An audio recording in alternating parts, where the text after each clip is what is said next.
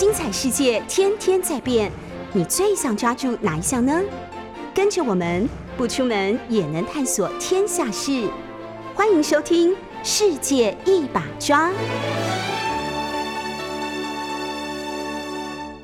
各位听众朋友，大家早安！非常欢迎收听 News 九八九八新闻台。现在你所收听的节目是《世界一把抓》，我是杨昭。我们在 News 九八的九八新闻台的 YouTube 频道也有直播，欢迎大家也可以看直播。在今天节目开头的时候，要问大家两个问题。第一个问题是，你还记不记得三十六年前你在哪里？当然我不知道，我也不确定。我们的听众朋友当中有一些人，呃，或许有一些人根本没有三十六年前的记忆。我为什么要问这个问题呢？我第二个问题一问你也就知道了。你去看了《Top Gun 2》了没有？那就是《Top Gun 2》独行侠。呃，我不是，呃，当然有一部分啦，这我不我必须承认，我是 Tom Cruise 的粉丝。然后呢，我很爱看电影。但是呢，为什么跟大家谈这个《捍卫战士》第二集《独行侠》，并不完全是因为啊，我绝对没有要跟大家宣传电影，而是因为刚刚才提的这个第一个大的问题。那就是三十六年，因为这两部电影就是《捍卫战士》的第一集，在一九八六年上演到现在二零二二年，我们竟然看到了《捍卫战士》的续集，这中间隔了三十六年，这三十六年呢，真的有特别的意义。首先，先说一下这两部电影之间的这个很特别的关系，毫毫无疑问，而且是非常紧密的。现在上演当中的《捍卫战士二：独行侠》是。之前的《Top Gun》的续集，可是我们在电影史上真的非常非常难看到，简直是独一无二的这种续集的形式。第一个呢，这而且这个续集续集形成的形式呢，它彼此之间呢是一个矛盾的条件。第一个呢，你再告诉我吧，你还有在电影史上或者是在别的地方，例如说文学史上，你能告诉我说这个前面的第一集跟第二集相隔三十六年，还有别的例子吗？怎么可能在三十六年之后？才来了续集，然后呢，另外一个相反的矛盾的，照道理讲，这个第一集跟第二集隔了那么久，所以我们大概会理所当然的想象，这个第一集跟第二集之间呢，因为隔了这么多这么久，也就会假设来看第二集的人，就算你在这个之前你已经看过第一集，你大概对第一集的印象三十六年前也不会有太深刻了。所以第二集的这个内容跟第一集呢，一定相对会非常非常的独立。那这但是呢，正就是在这件事情上面，我要这个呃很明确的提醒大家，如果你还没去看《Top Gun 2》，但是你想要去看的话，我真的拜托你，除非你是那种过目不忘、有这种绝伦记忆力的人，不然去看之前，我还是会建议你先看一下《Top Gun 1》，就是原来的《捍卫战士》。那这又是另外我们的条件，因为在当下现在的情况底下，不需要我教你，也不需要怎么跟你多说，你太容易就可以找得到，在网络上面就可以找得到，能够看到完整的这个《捍卫战士》一九八六年版，那三十六年前的那部电影，其实也大概也就是因为这样的一个背景，因为这样的一个条件，就使得《Top Gun 2》他们在编写、在拍摄的时候呢，就真的有了一个很不一样的思考或很不一样的架构。也就是我刚刚讲说，这是简直是电影史上前所未见的。就算它不会绝后，第一集跟第二集呢，中间相隔了三十六年，但是我们也很难再找到另外的续集，在它的剧情的联系上面跟第一集跟得这么紧的。在这里面有各式各样第一集当中的这个典故，都用在第二集当中。例如说，第一集我们光是看第二集的。这个独行侠开头的那一整那一个那个场景，那个场景，除非你是曾经就是确切的重新再去看过第一集，然后呢，你把第一集跟第二集呢做对照，要不然你真的分不清楚，那到底是第二集重拍的一个开头，还是就用了第一集的开头作为第二集的开头？那就是一个在当然配乐不一样，不过在它的画面上面呢，就是在航空母舰上面这个。飞机、战斗机要起飞的那个整个过程，那个镜头，那个在当年一九八六年的时候，这是电影史上一个非常重要的一个里程碑，也就意味着在那样的一个环境当中，大家看到了那样的一个拍摄的方式，很长的一段片头，那个片头呢，基本上没有剧情，它就是一连串的画面，但是那个一连串的画面呢，它有一种特殊的韵律感，所以依照当时的说法，那现在就已经变成在电影史上是斩钉截铁的那个 Tony Scott 这位导演他所树立下来的丰功伟业，在历史上面是动摇不了的，那就是在一般的剧情长片当中，首先出现了，那是用。MTV 那是那个时代，你要回到一九八六年。那后来我们把这个 MTV，因为这个 TV 看听起来很奇怪，所以后来的这个 MTV 又变成了 MV，就是 Music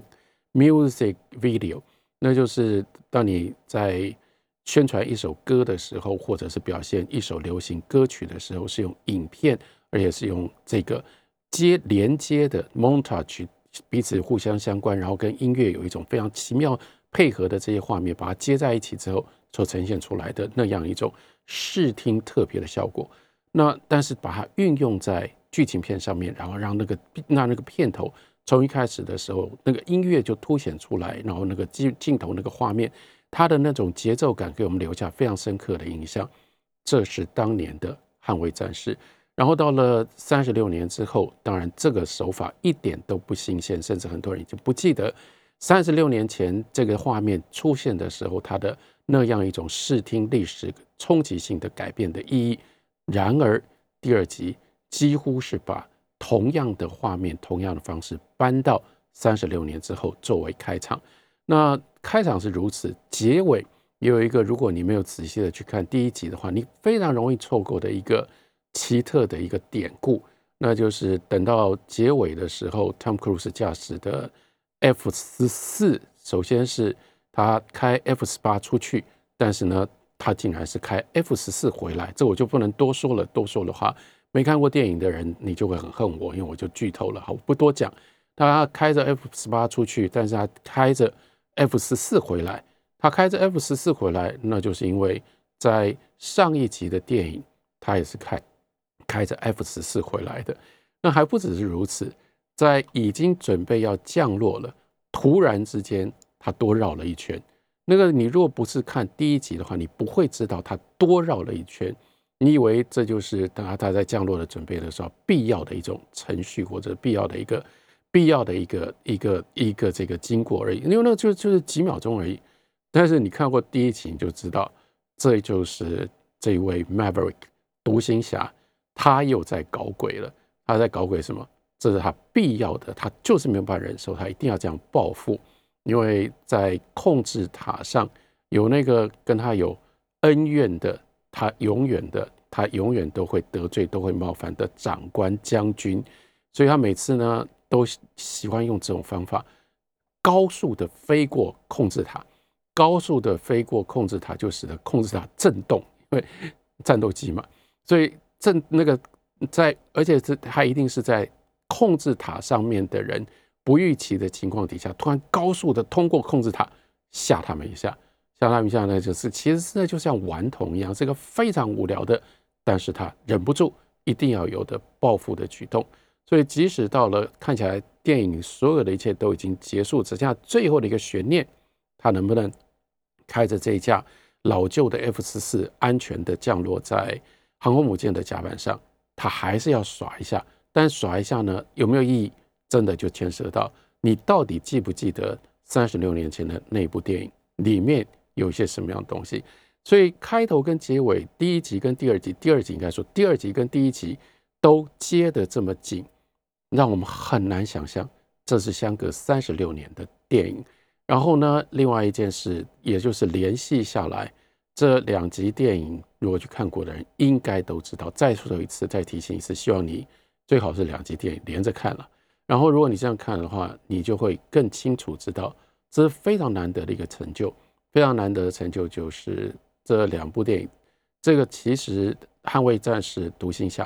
拍出了电影史上非常难得的好看的续集，而且是非常好看的续集。那这也不意外，因为这跟他的三十六年这个中间三十六年的间隔也有非常密切的关系。平常电影为什么会拍续集，或者是像是写小说啦，或者干什么事情，为什么会有续集？续集一般都叫做乘胜追击。乘胜追击就是，哎呀，前面看起来很受欢迎，然后很成功。所以呢，既然大家那么喜欢，那我们就啊，因为电影不能收回来，我再拍长一点。早知道你们那么喜欢，我就拍长一点，然后我呢就把这个电影门票呢卖贵一点。那不可能嘛？那怎么办呢？很自然的，那我就再多拍一点吧。你们喜欢，那你们就会买单，你们就愿意这个再掏出钱来买票。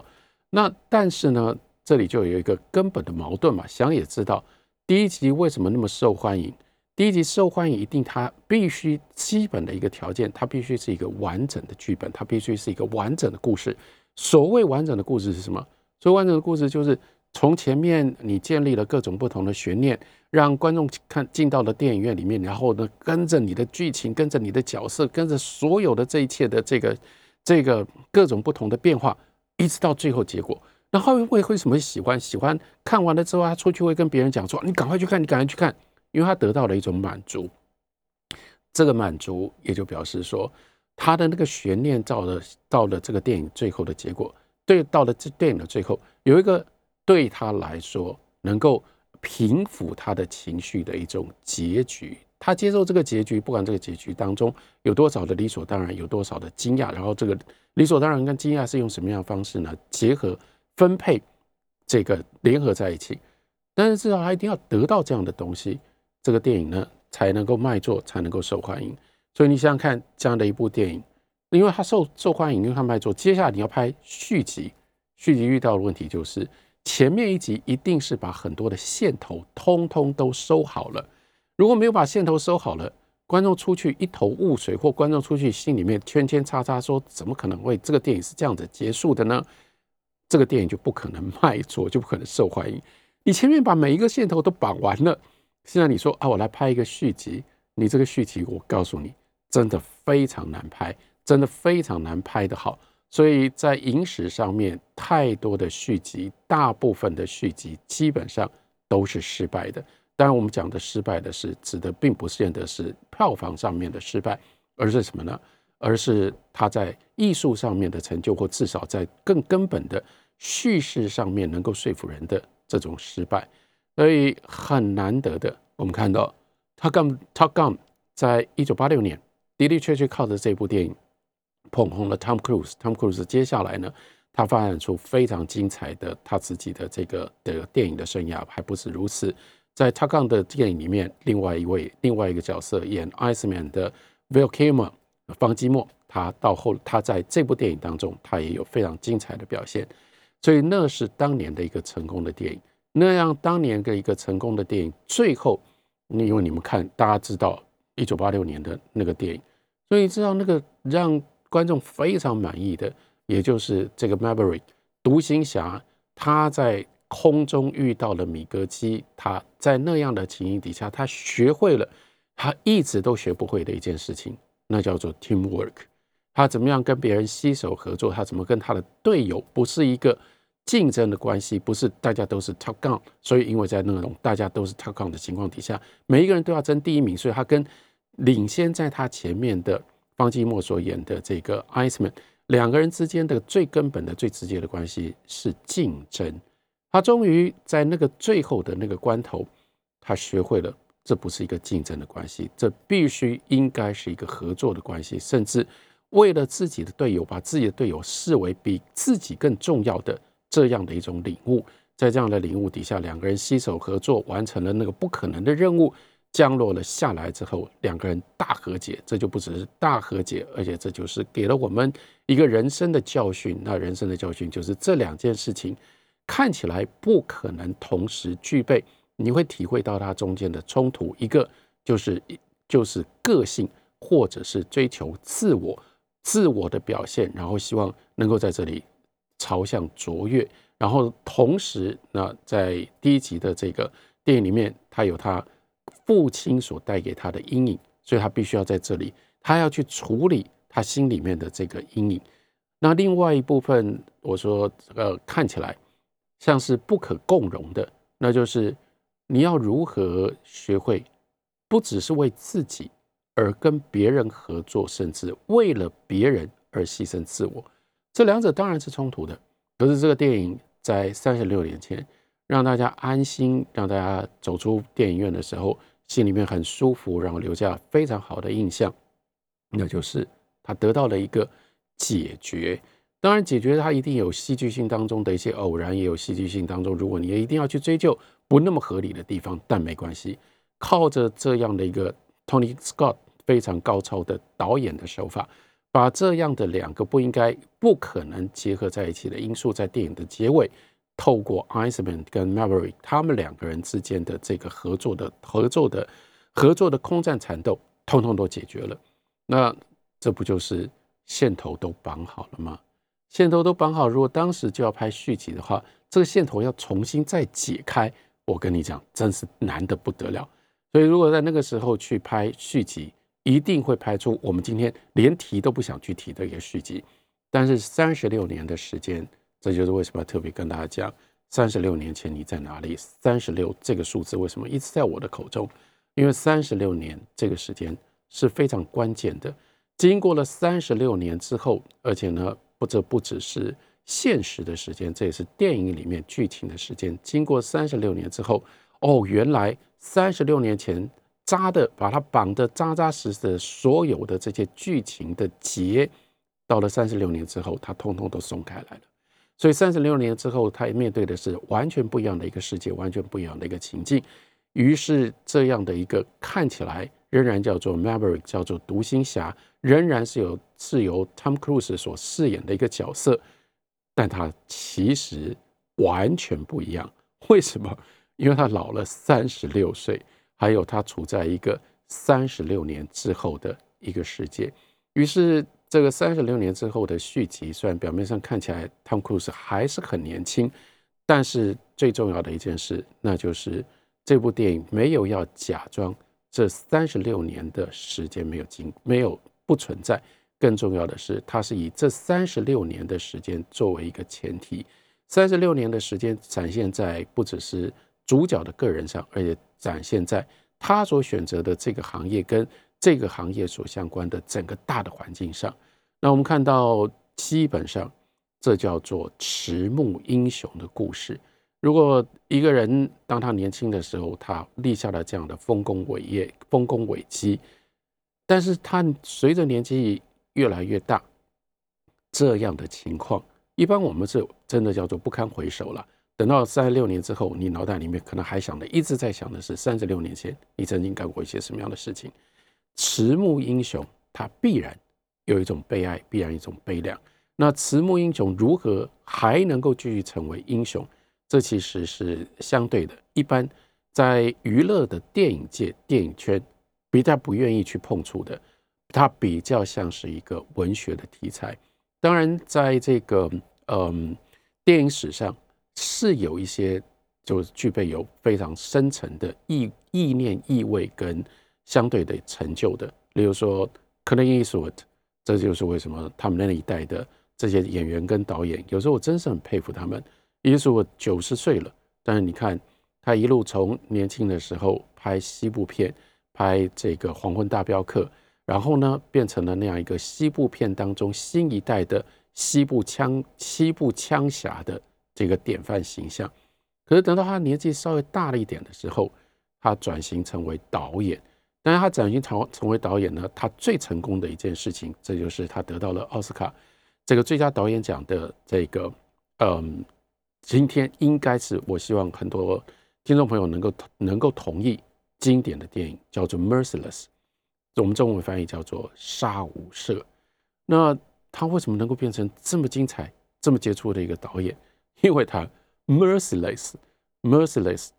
他没有 mercy，他没有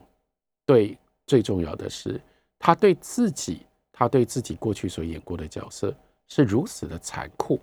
他把自己以前演过的角色捡回来，而且让他自己演。在《杀无赦》的这一部电影当中，其实最 without mercy、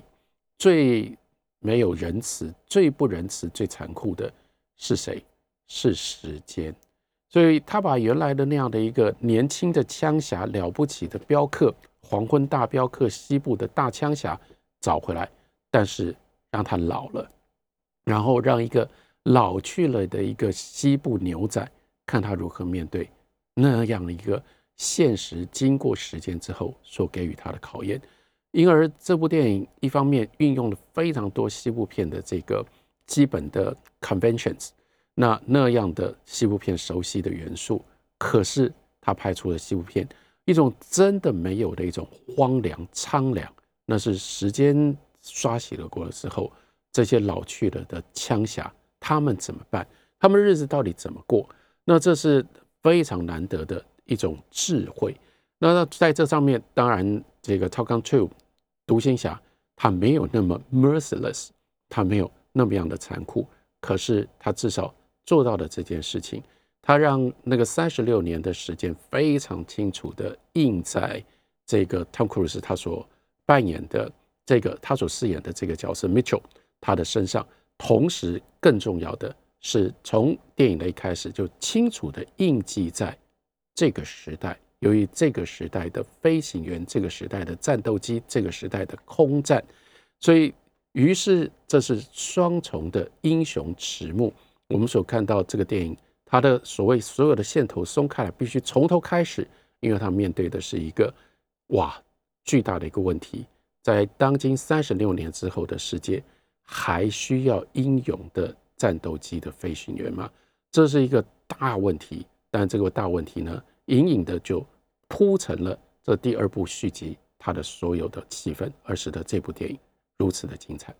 您现在所收听的是九八新闻台世界一把抓，我是杨照。那我在我们九八新闻台的 YouTube 频道也有直播，欢迎大家也可以看直播。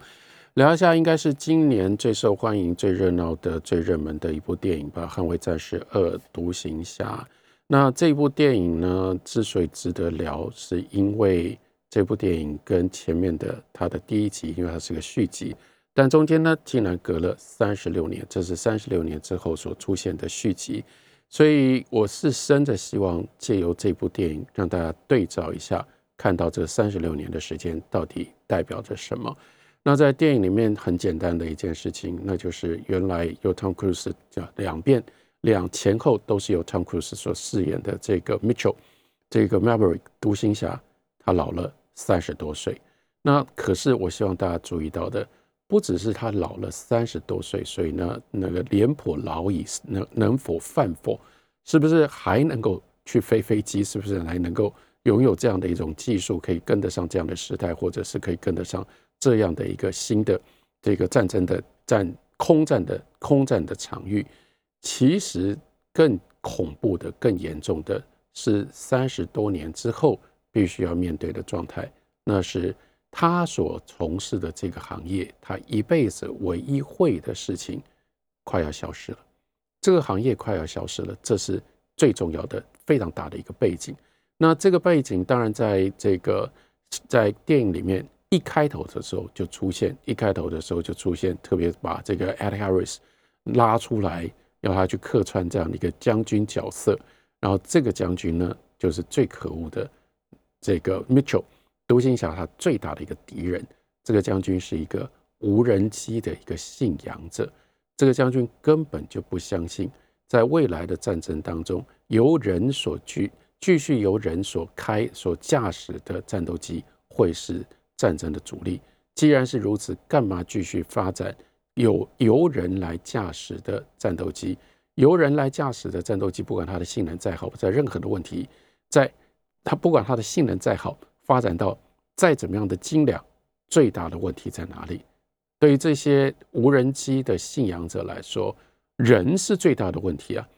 因为因为你你有再好的基建，你有再好，你没办法控制人，或者是说人就不像飞机一样。我们今天可以非常清楚的回去看一下，然后对比对照，对照什么呢？对照电影刚开头第一个镜头，跟电影最后结尾的最后一个镜头，那都是单螺旋桨引擎的飞机。那你像单螺旋桨引擎的飞机，最最早最早使用在战争上面是第一次世界大战，距离今天一百年。那一百年前，人类是用那样的一种飞机在飞。然后呢，一百年后，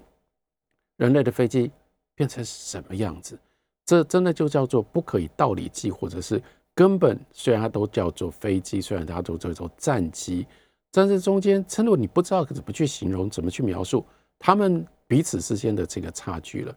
可是对照的，你也就如果大家有兴趣的话，那当然你应该去看的电影是《一九一七》。那你如果看《一九一七》的这这部电影里面，你就会看到那个非常经典的画面，因为看起来像是一镜到底这样拍摄，所以你其实真的在场面的调度上面，这是非常非常高难度。就是这两位这两个这个士兵，他们在走到这个走到那个一个空房子的前面的时候，遇到了有一架飞机坠毁下来。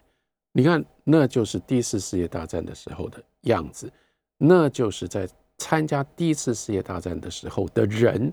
那样的人跟我们今天一个世纪之后的人有很大的差别吗？你告诉我，它差别在哪里？它差不到哪里去嘛。所以飞机经过了一百年，可以改良，可以精进，可以变化到，简直就是已经完完全全不在同一个，已经完全不是同一回事了。但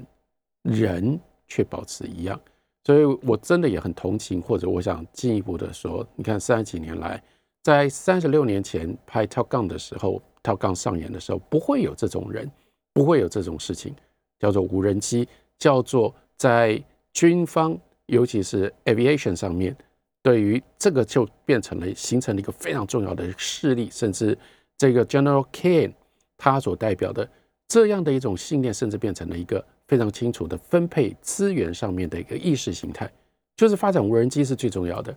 因为它背后的基本的道理，无人机从头到尾都是我们设计的，无人机可以用最精良的方式、最准确的方式予以设计、予以这个操控，不需要人，人是最大的麻烦，人是最大的问题。那一旦没有了人，你拿掉了这个最麻烦、最不可控制，也没办法好好的进步的这样的一个因素，你反而能够打造出最完美的在空战当中你所需要的武器。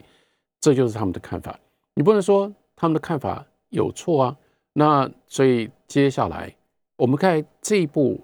《Top Gun》这个《捍卫战士》独行侠背后，其实也就隐藏着三十六三十多年之后。这一位这个独行侠，他所面对的其实是应该我们要能够体会到的悲凉。所以这一开头的时候，都是他经过的这个时间所产生的悲凉。其中的一个悲凉就是看起来他会是最后一代的 Top Gun。最后呢，当然我们不知道说他所带领的这一群人，可是他所带领的这一群年轻世代，他们仍然应该就是最后一代的 Top Gun。最后一代的 Top Gun。Top Gun 原来的这个为什么叫做 Top Gun？Top Gun 如果是 literally 翻译的的话，我们应该应该要把它翻译叫做顶尖枪手。这不是顶尖的枪，这是顶尖枪手。顶尖枪手称之为叫做 Top Gun。但是顶尖枪手现在枪越来越厉害，所以呢，自动射击的枪比枪手操纵的枪都要准确，都要厉害，都要快速，而且有效多了。你还需要枪手吗？你看，这是一个什么样的世界？三十几年后的这样的一个世界，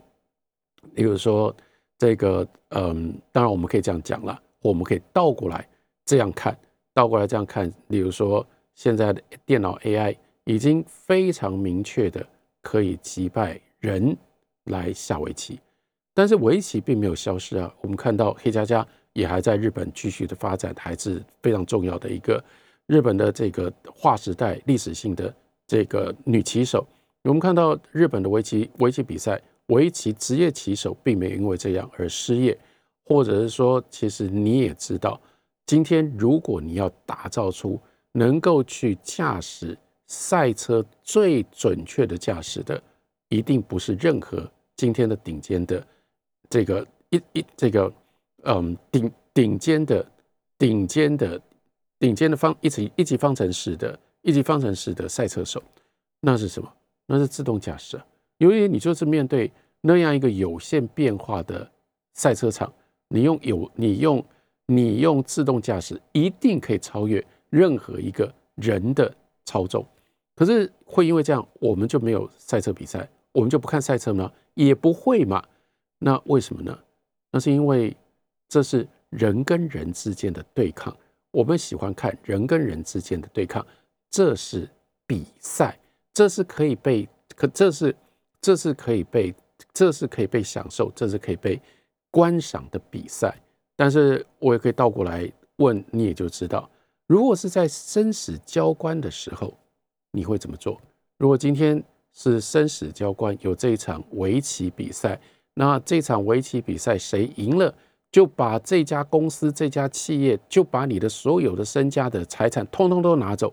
那我问你，如果遇到的是这样的一场比赛，你用人去比，还是你用电脑去比？没办法，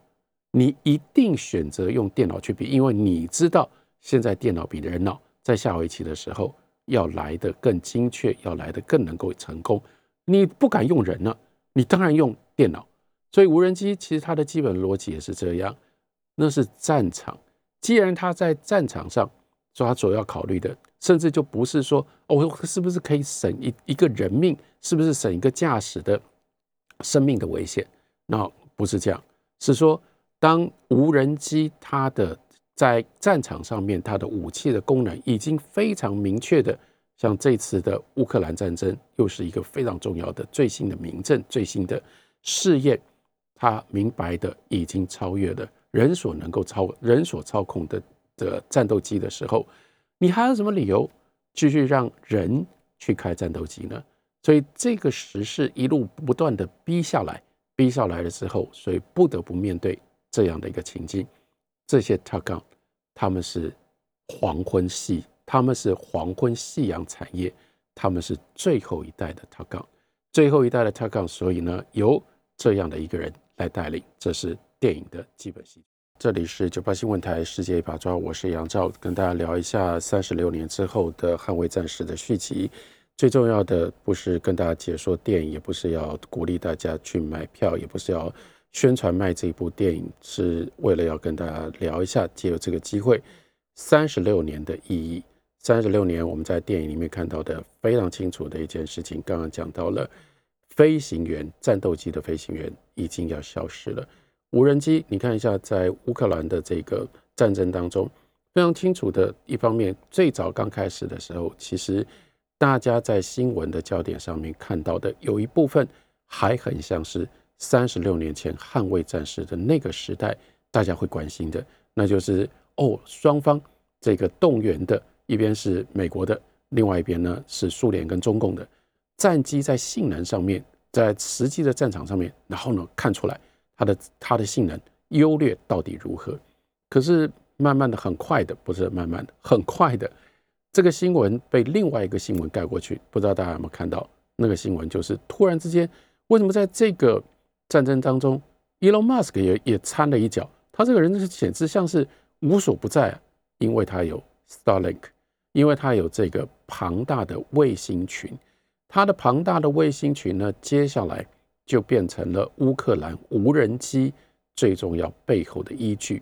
所以借由这个卫星导航，借由卫星非常完整的这个资料的输入，然后呢，运用无人机，这个无人机能够产生的破坏，这还是因为乌克兰一来他们在无人机的这个发展上面，他们相对是比较落后的。第二，他们在无人机的制造跟储存，他们。不，他们没有办法拥有足够多的无人机，要不然今天无人机在乌克兰战场上面，它可以发挥的这个功能更是不可思议了。加上如果依照 Elon Musk 他的承诺，他要让乌克兰能够自由的运用他在 Starlink 他的这些卫星群所掌握、所整理的这些资料，那真的很不可思议，很了不起。就是说，这是一个未来战争，可是这个未来战争已经 partially 部分的在乌克兰的战场上面已经实现了。什么样的一个未未来战争？将在乌克兰，然后呢，就鼓励乌克兰的居民，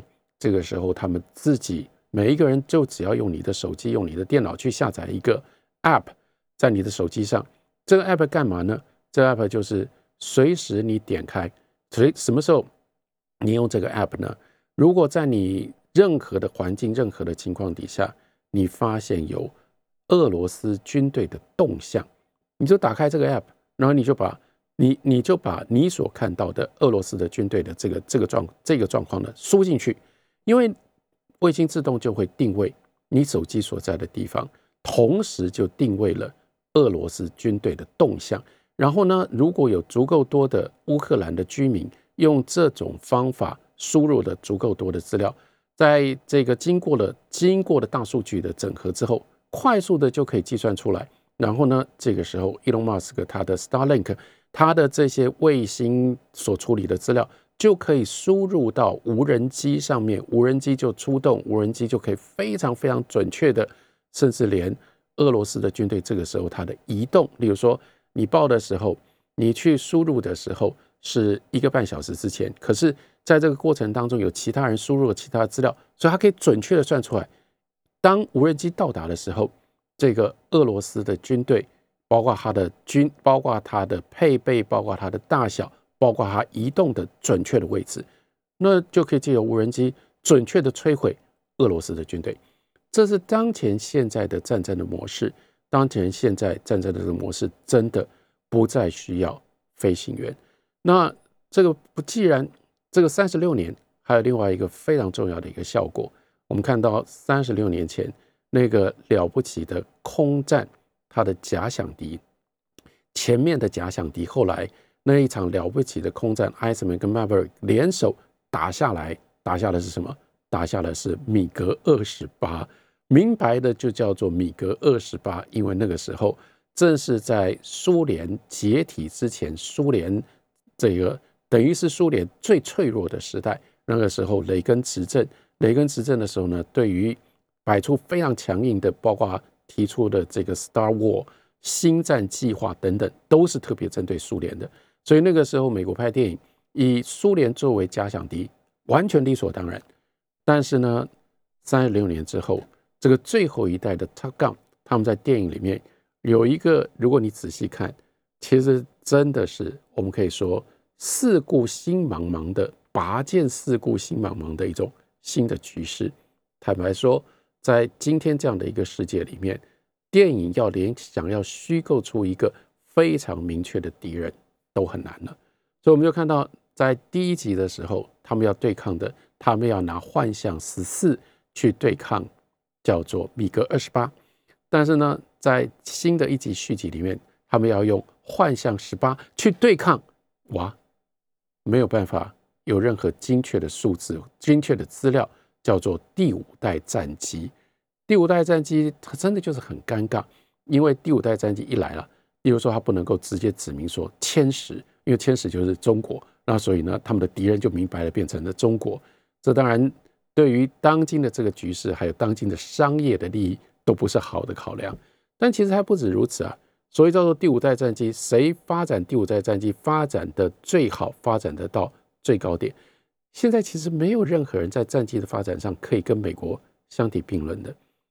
这是美国人自己已经。把其他的敌人基本上都消灭了，所以拔剑四茫四拔剑四顾四顾茫茫。为什么？因为其实并不存在一个这么可怕的可以威胁美国空美国的这个 aviation 的这个敌人的存在。所以到了续集当中，能够假想的敌人，假想敌人没有明确的身份。这个假想的敌人，你在电影拍摄的过程当中，你看到其实有另外一个重要的趣味。他们要去打的这个峡谷，然后所有的这些配备这些资料，其实他们很像去打一个外星人的战舰，真的没错。因为这整个模式就是照搬，这就不是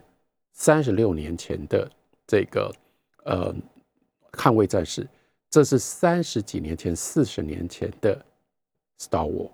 是星际大战，所以他们简直像是去打外星人一样。包括大家看到那四辆、那四架战机用这种方式编队在峡谷当中飞行，这个很清楚啊，这就是来自于《星际大战》第一集 Skywalker，包括 Skywalker 的名字都很像他们的 cosine。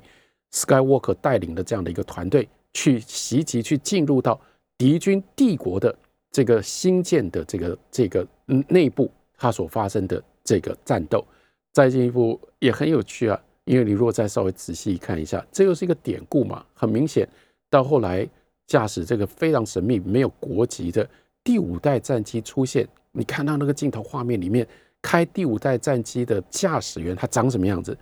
第五代战机的驾驶员不只是战机是黑色的，驾驶员全头从头到我们能看到都是黑色的，黑色的头盔，黑的头盔，一看那不就是《星际大战》里面的帝国的那个首领黑武士他的装扮吗？所以这变成了从原来的一个面对苏联的一个现实的这种战争的情境，他把它搬到这个时候，他们只能去。面对像是外星人的一种情境去遂行这场战争，在三十六年真的就有了这个巨大的变化，我们没有办法忽视。当然，三十六年在电影上面我们看到的，这就是它的一些剧情上面的铺陈。今天先跟大家讲到这边，我们下礼拜同一时间再会。